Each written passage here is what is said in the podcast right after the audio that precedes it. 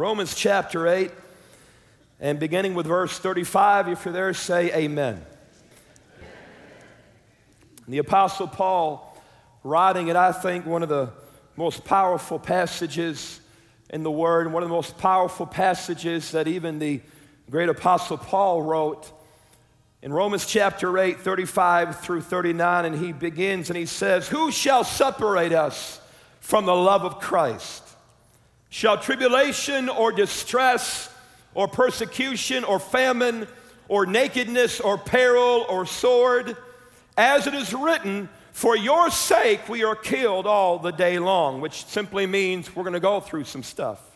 And we are counted as sheep for the slaughter.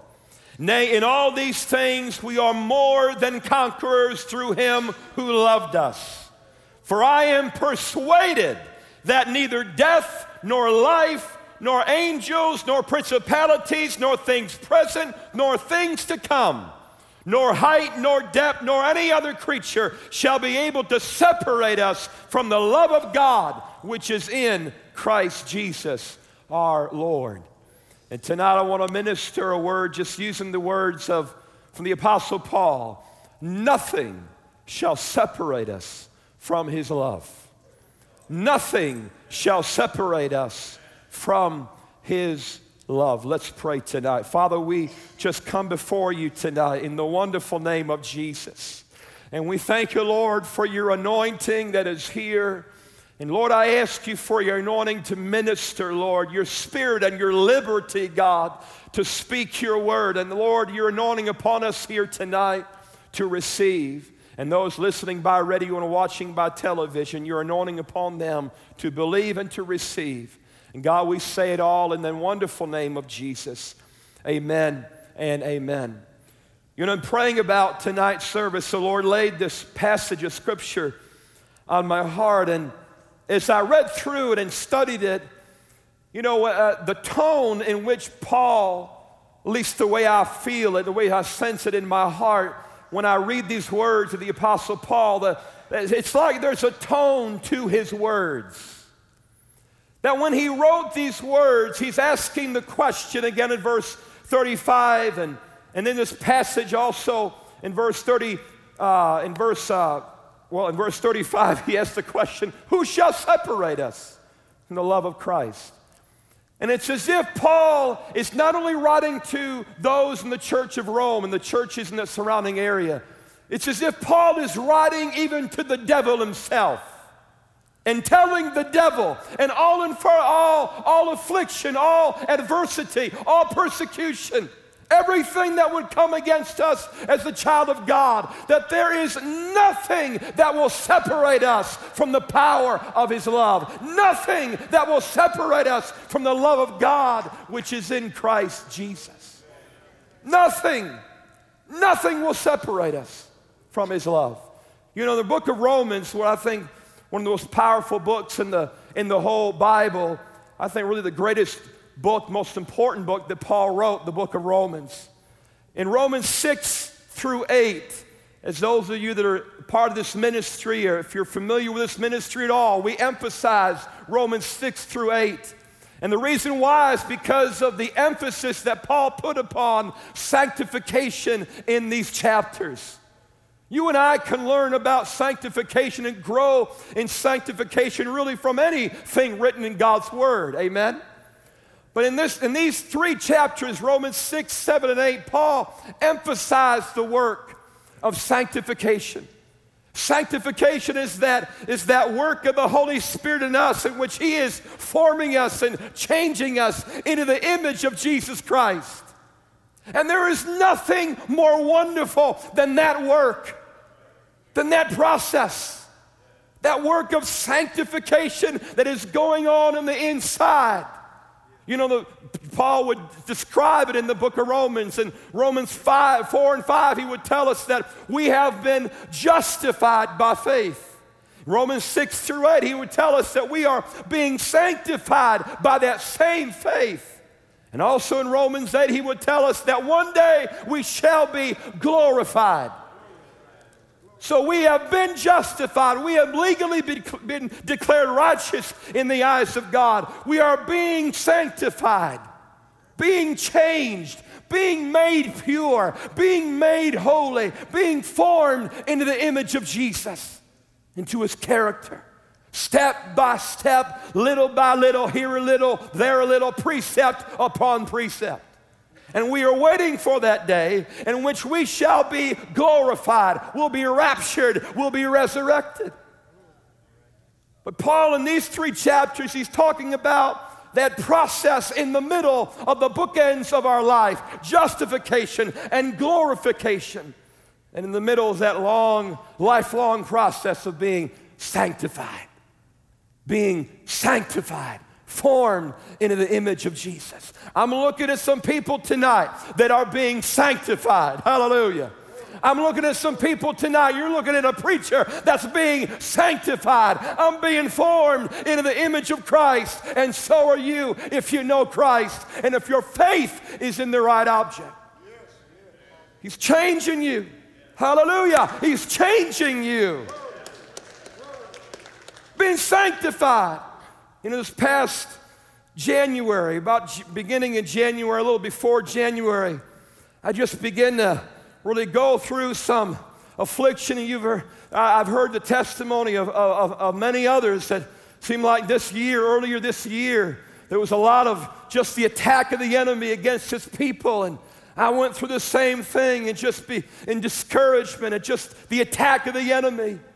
Went through several months of that, just feeling it and just fighting against it in the name of Christ, just pressing through it. And about late March and several months of just the attack of the enemy and really feeling it in my spirit. One day in prayer, I asked the Lord, uh, as I was feeling really coming out of that, and I, I, I said, God, Lord, what was that? What was that all about? You ever asked the Lord that? so, what was that attack all about? Feel like I got hit by a truck. What was that all about? And I was just asking the Lord those questions. And you know, the Lord's not intimidated by our questions as long as we ask in faith. So I was asking the Lord those questions, and the Lord spoke to me just some simple words. And I really wasn't, I wasn't really looking for some detailed answer from God, but just some answer from the Lord, a word from God. God spoke to my heart after that season of spiritual attack from the enemy. And God spoke to me and said, I am sanctifying you. Mm. So I went through all that because I'm being sanctified. And that was exactly what the Lord was doing in me. And that is exactly what God is doing in you. He is sanctifying you. Hallelujah. And there ain't nothing better than that as a child of God being formed and changed into the likeness of Christ. In Romans chapter 8, it's a, such a powerful chapter. Paul began or begins Romans chapter 8 with, There is no condemnation to those who are in Christ Jesus. And he ends Romans chapter 8 with there is no separation from the love of Christ, no condemnation and no separation. Mm, you can live off that. No condemnation to those who are in Christ, no separation from his love. But in Romans chapter 8, one of the things that Paul dealt with is he dealt with the trials and the afflictions and the adversity that you and I will go through as a child of God in the sanctification process. Because Paul outlines how the cross is the basis of our sanctification. Our faith, the same faith that got us justified, is the same faith we need to be properly sanctified. Faith in Jesus Christ and what He did at Calvary. But as we live by faith in the finished work of the cross, you and I, as a child of God, are going to go through some stuff. We're going to go through some afflictions. We're going to go through some trials. Paul used some words to describe what you and I will go through as a child of God in the sanctification process. For example, in verse 18, he used the word suffering. Which can be translated afflictions or difficulties. In verse 23, he said that we groan within ourselves. In verse 26, he said that we are weak. And in verse 35, he used other words to describe what we'll go through in this life distress and persecution. And the reality of it in, in, in our life as a child of God, in the process of sanctification, you're going to go through some things. You're going to go through difficult times. You're going to go through some times of suffering and affliction. I know I don't have to belabor the point with you. I think you know that tonight. Amen. We're going to go through some things. Now, when Paul used these words to describe what's going to happen in the sanctification process, when he used those words of suffering and affliction, adversity, weakness, and groaning with ourselves, he was not describing the, the whole of the Christian life. He was not describing necessarily how we live. That we just barely make it through life, or, you know, being a Christian is all about suffering, or being a Christian is all about being afflicted. No, because that's not true. Because being a Christian is, uh, in reality, the most wonderful life a believer or a person could have. Knowing Jesus, being a follower of Christ. If it ain't, then something bad is wrong. But it is. Knowing Jesus and following Jesus. So being a Christian is not like it's not like we're to look like we're sucking lemons and that we've been baptized in vinegar. Barely making it through life. I'm one of those Christians. I'll get to heaven one day. I'm one of those Christians. Woe is me. Now, that's not real, true biblical Christianity. Not at all.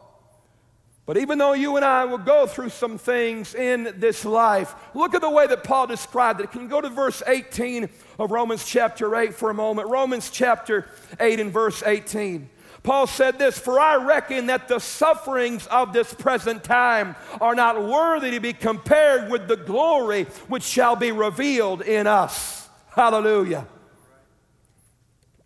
that what we go through in this life, it cannot compare with the glory of God that you and I would experience in the resurrection.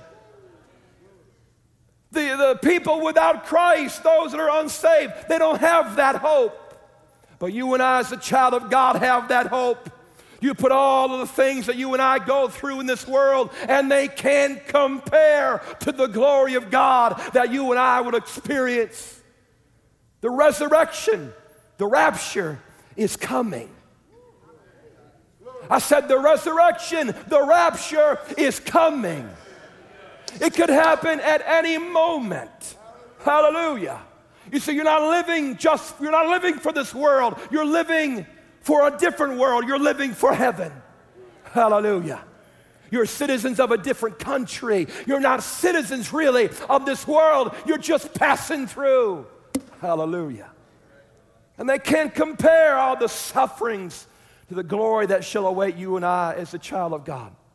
In verse 28, can you skip down to verse 28 for a moment, Romans chapter 8? Paul said this He said, And we know that all things work together for good to them who love God and to them who are called according to his purpose. And we know that all things, and all things in this passage includes all the affliction, all the trials, all the adversity that we go through, all the, all, even all the attack of the enemy. Those attacks of the enemy, Paul said, they're all working together for the good to those who love God. Do you love God tonight? Amen. Are you called according to his purpose, which is to be changed into the likeness of Jesus? Are you called tonight? Then God is working all things out together for your good. Mm. That's not just, that's not a feel good message. It's the truth. It's the truth. You know those words work together in this passage. Sunergeo in the Greek, and it means to co- that it speaks of or has the idea of, of things cooperating with each other, of various different things working together for a common cause. for one goal. Different things, that thing and that thing and that thing and that thing, working together for a common goal. It can be put into the, or you could use this as an illustration of it. It's like a team of doctors or, and nurses that are working on a patient that's been injured. And that, that or a person that is, has, has a serious illness and they're working on that patient.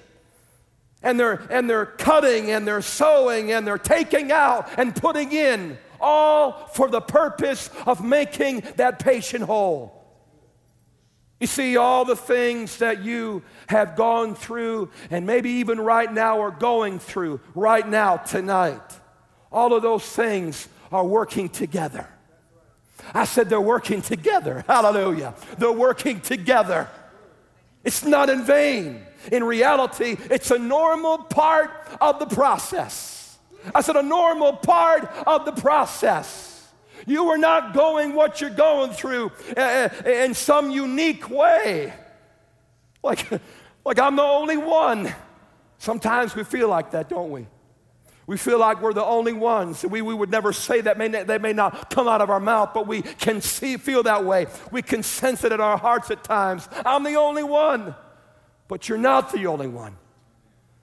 Peter would say, Think it not strange concerning the fiery trial, which is to try you. You are going through the normal process.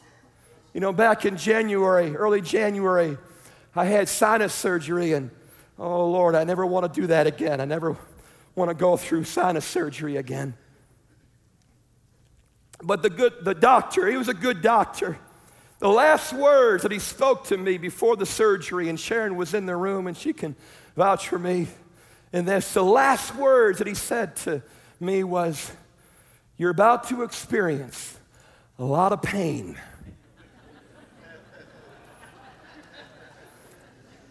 but it's normal.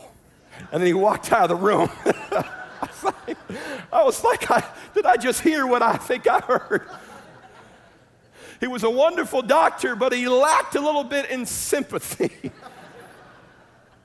You're about to experience a lot of pain, but it's completely normal. And you know what? He was exactly right. I did experience a lot of pain. He showed me the tool that they used, which made a cut and it grinded and it sucked. And cut and grinded and sucked. And I, I was going to name the message tonight, cut, grind, and suck, but I didn't think that would. I didn't think that would work. cut, grind, and suck. Mm.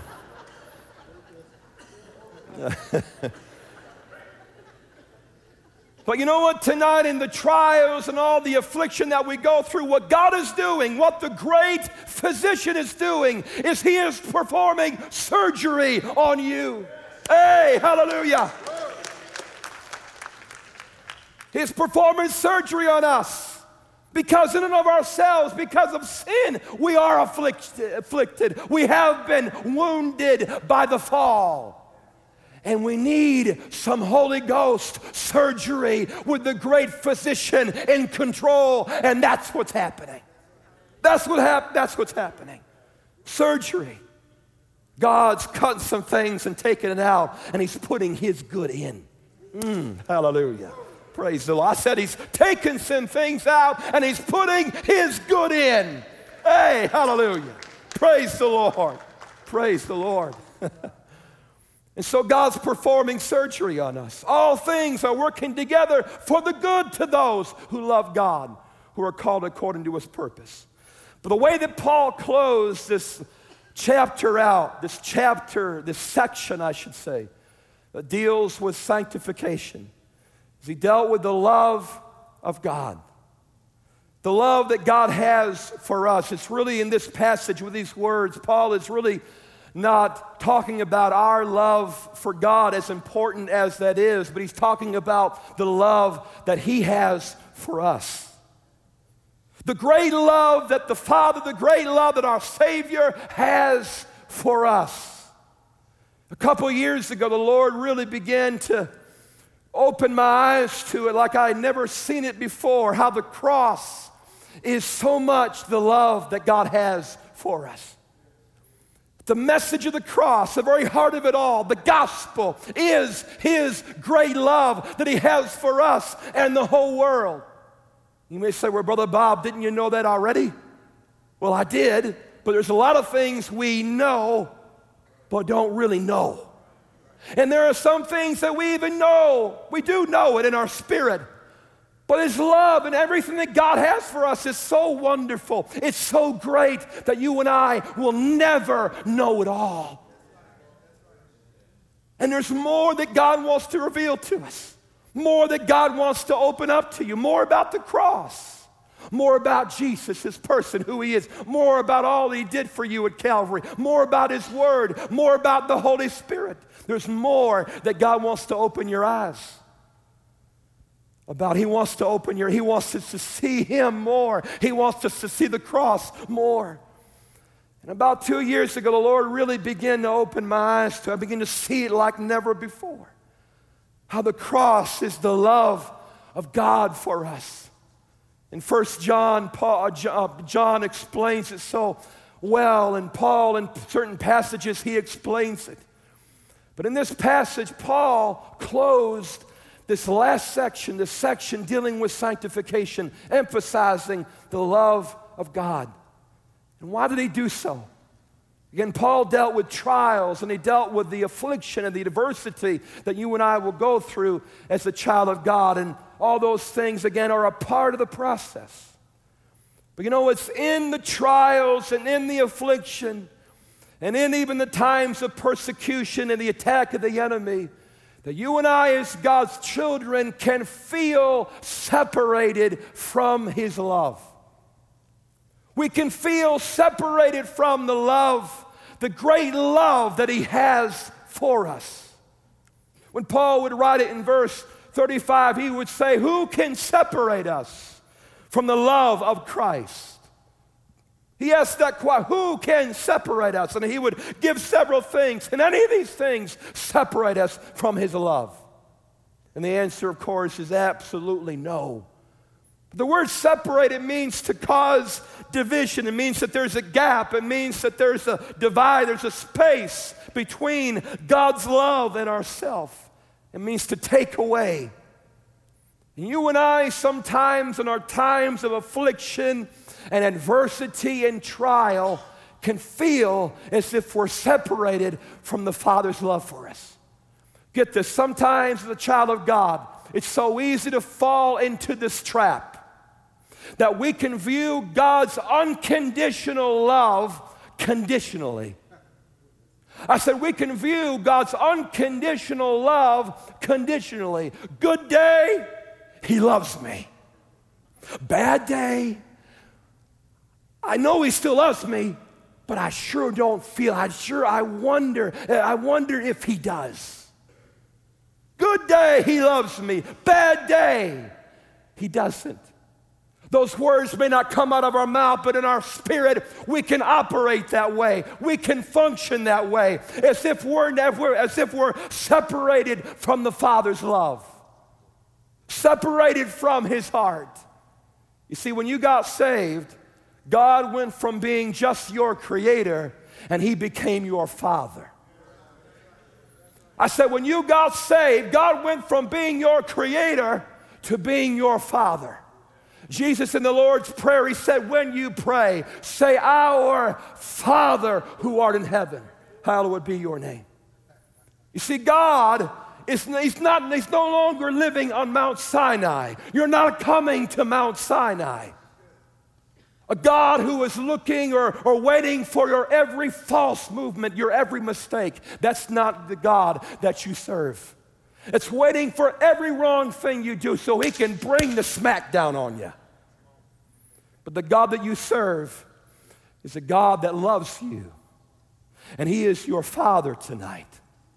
And get this the reality of it is this sometimes we can know things, but we really don't know it in our spirit.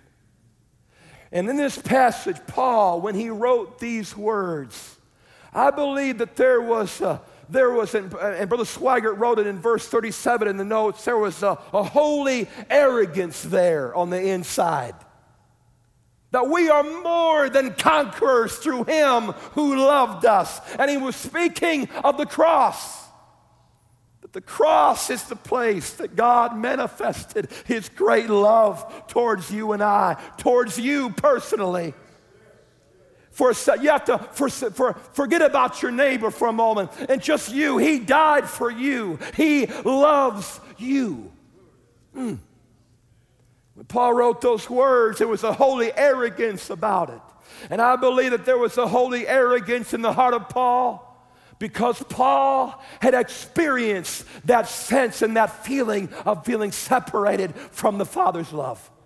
But he learned I said he learned through the process of sanctification that there is nothing, there is no devil of hell, there is no principality, there is no trial, there's no long tongue that can separate him from the love of God. Nothing, nothing, nothing. And I believe that there ought to be, by the Holy Spirit, there ought to be a holy arrogance in our own heart I know we don't put those words normally together, holy and arrogance, but it's a holy confidence, a holy boldness on the inside that can look the devil right in the face, that can look every adversity right in the face and say, I, this thing is not separating me from my Father's love, but He loves me. He loves me. He loves me. Hallelujah. He loves me. He loves me. His love is his unconditional, unselfish, sacrificial giving of himself. That's the agape love of God, the unconditional. It's unselfish, it's sacrificial. That's why the cross, as John was saying in 1 John 4 and verse 16, that his love is the cross. Paul would say it in Romans 5 8, but God demonstrated his own love for us in that we were yet sinners, Christ died for us. And there is a continual flow of the love of God that flows from Calvary. Continual flow. God loves us. He loves us. You know, I've learned in my own life, and I'm learning it more and more. I've got a lot to learn. Got a lot to learn. I'm not the smartest branch on the tree. But I'm learning and I'm growing. And as I learn and as I grow in my knowledge and of Christ, and as I grow in the love of God, I learn more and more every day that there is no separation from His love. Good day, bad day, doesn't matter. Long tongue, short tongue, doesn't matter. He loves me. He loves me. You see, sometimes people are intimidated with the love of God. They're intimidated even to talk about the love of God at times because sometimes, the love, well, not sometimes, so much in the church world today, the love of God has been abused. It's been misrepresented. Well, how has it been abused, Brother Bob? How is it misrepresented? It's abused in this way. It's the love of God is presented as if it's a license for us to sin. Well, God loves you. Go ahead, do whatever you want. Those words may not be said, but that's the way it's presented. You can live any way you want to. Because why? Because God loves you. But that's not the love of God. The love of God doesn't give us a license to do wrong. The, the true love of God doesn't, doesn't give us the, uh, the excuse for us not to engage ourselves in the Christian disciplines. Well, he loves me. Why? I, I just don't feel like praying, so I'm not going to pray. Why? It's because he loves me. That's on Monday. On Tuesday, I just don't feel like praying. Why? Because he loves. Uh, that go, and goes on the Wednesday. On Wednesday, I just don't feel like praying. Because why? Because he loves me. And after a while, you're using the love of God as an excuse, as an excuse not to pursue a relationship with Jesus Christ. But that's not the love of God, an excuse not to seek the Lord and uh, a, a license to just live any way you want to. In reality, the love of God is not weakness, but it is the most powerful motivating force on the face of the earth. You see, as God's people, there are so many things that will motivate us, good things. We will be motivated by the glory of God. We should, Paul would say that he said, do all things to the glory of God. Amen? Do all things to the glory of God. Whatever, whatever you do, do it all to the glory of God. That is the motivation that we have or should have. The truth is a motivation in our heart. It must be the truth and not air. Holiness should be a motivation in our heart to be holy before Him. But you see, the greatest motivation of all, and really the motivation that causes us to have the right motivation and all those other motivations, is the love of God that He puts in us by His Holy Spirit. Paul would say that there is nothing that will separate us from the love of God that He has for us. You know what put Jesus on the cross? It was not some dead, dry, formal, rigid command from God that says, do it, redeem mankind. But it was His love, His great love that He has for us.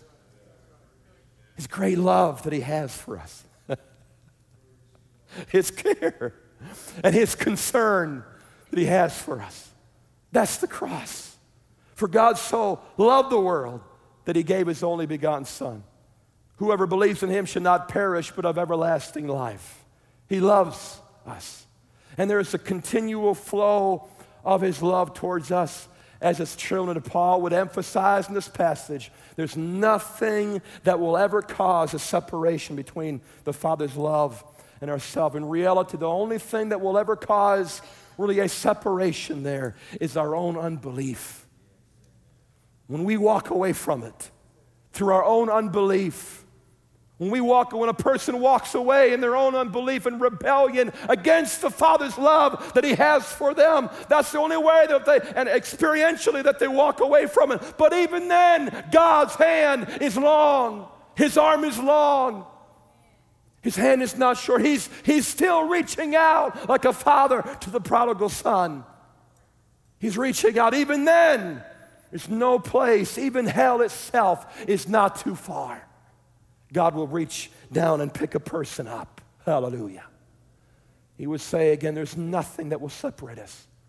And he would say in this passage, in verse 37, he would say, We are more than conquerors through him who loved us. We are more than conquerors through him who loved us. Now, I think at times that we have a hard time even comprehending how we are conquerors through Christ, how much we are conquerors through Christ. But Paul would make the point that we are more than conquerors through Christ, through Him who loved us. More than conquerors. It's an awesome picture, more than conquerors, because you and I were faced with Satan. You and I and all humanity were faced with sin and faced with the bondages of sin. And you and I are no, or, no, or anybody is no match for Satan and the bondages of sin. No match. But what God did is He sent His Son Jesus to fight a battle that you and I couldn't fight in, to win the battle that you and I couldn't win. And in a sense, in a figurative sense, God just told us to step aside and let Jesus, let Jesus, let my son fight your battle at the cross. You see, that's what the message of the cross is all about. You couldn't do it and you can't do it. And so just let me do it because it's already done at the cross. and we are more than conquerors through Christ because He did it for us. He did it for us. We couldn't do it. We couldn't pay the bill. And so He paid the bill for us and gave us His receipt. It's paid for. I fought your battle. I fought the battle over sin, over Satan, and all adversity. Here it's done, it is finished. Here you go. Here's my victory. And that makes you more than a conqueror because you didn't have to do squat except just believe and rest in his victory that he won for us at the cross. Hallelujah. Praise the Lord. We are more than a conqueror. Through who? Through him who loved us. And Paul would say in this passage, he would say in verse 38, he would say, For I am persuaded that neither death, nor life, nor angels, nor principalities, nor powers, nor things present, nor things to come, nor height, nor depth, nor any other creature shall be able to separate us from the love of God, which is in Christ Jesus our Lord. He said, I have become persuaded of that, convinced, fully convinced of it. No doubt about it in our heart. Again, sometimes we know some things up here, but we really don't have it in our heart. But being fully persuaded is getting it down into your spirit. Getting it way, way deep down in your spirit how much He loves you. I said, how much He loves you.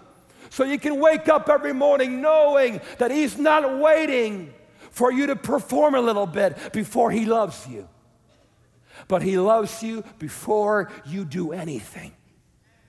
He's not waiting for you to jump through some hoops before He says, okay, that's good now. Now I love you, Fido. As if we're a dog performing tricks for Him. But before you and I do anything, just simply because you believe and you are His, He says, I love you. And nothing will separate us. Nothing will separate you from my love. I ask you tonight, are you persuaded of that? Have you become convinced of that? That there is no trial, there is no attack of the enemy, there's no person not even your own feelings and your own flesh can convince you that somehow there's a separation there. No, no, no. Always, He has His love for you. In the trial, He says, I love you. In the affliction, He says, I love you. In the attack of the enemy, He says, I love you. In the good times, He says, I love you. At all times, He says, I love you. Mm. Can you stand to your feet tonight? Praise the Lord. Are you persuaded? I have become persuaded, and I'm growing in that persuasion more and more of the great love that God has for us. You know, when we see when we see the great love that God has for us, as he as His love works in us by the inner working of the Holy Spirit, it will automatically flow through us. It will it will operate through. You really can't know the love of God without it coming out somehow, some way. You know what God's love will do on the inside, flowing and operating in you through me? He'll deal with you about loving those that you can't love in the natural. You've tried to, you've worked at it, but you can't do it. You see, the love of God will cause you to lay your life down for people that hate you because that's what the cross was all about. Him laying his life down for those who spit on him, who lied on him. See, the love of God working on the inside of us. And this, I tell you, this is a work of the Holy Spirit. You can't produce it yourself.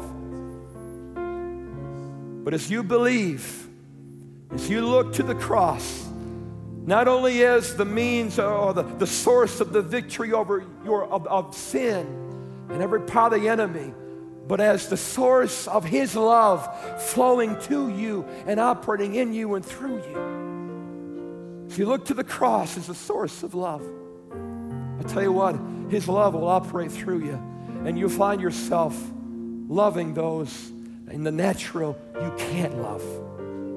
And if you if you just get rebellious, he'll deal with you. He'll chastise you because Hebrews 12 says he chastens those whom he loves.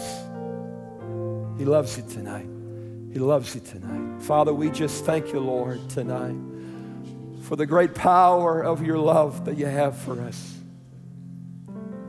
Lord, that unconditional Lord, unselfish, sacrificial giving of yourself at the cross that you continually have for us, Lord.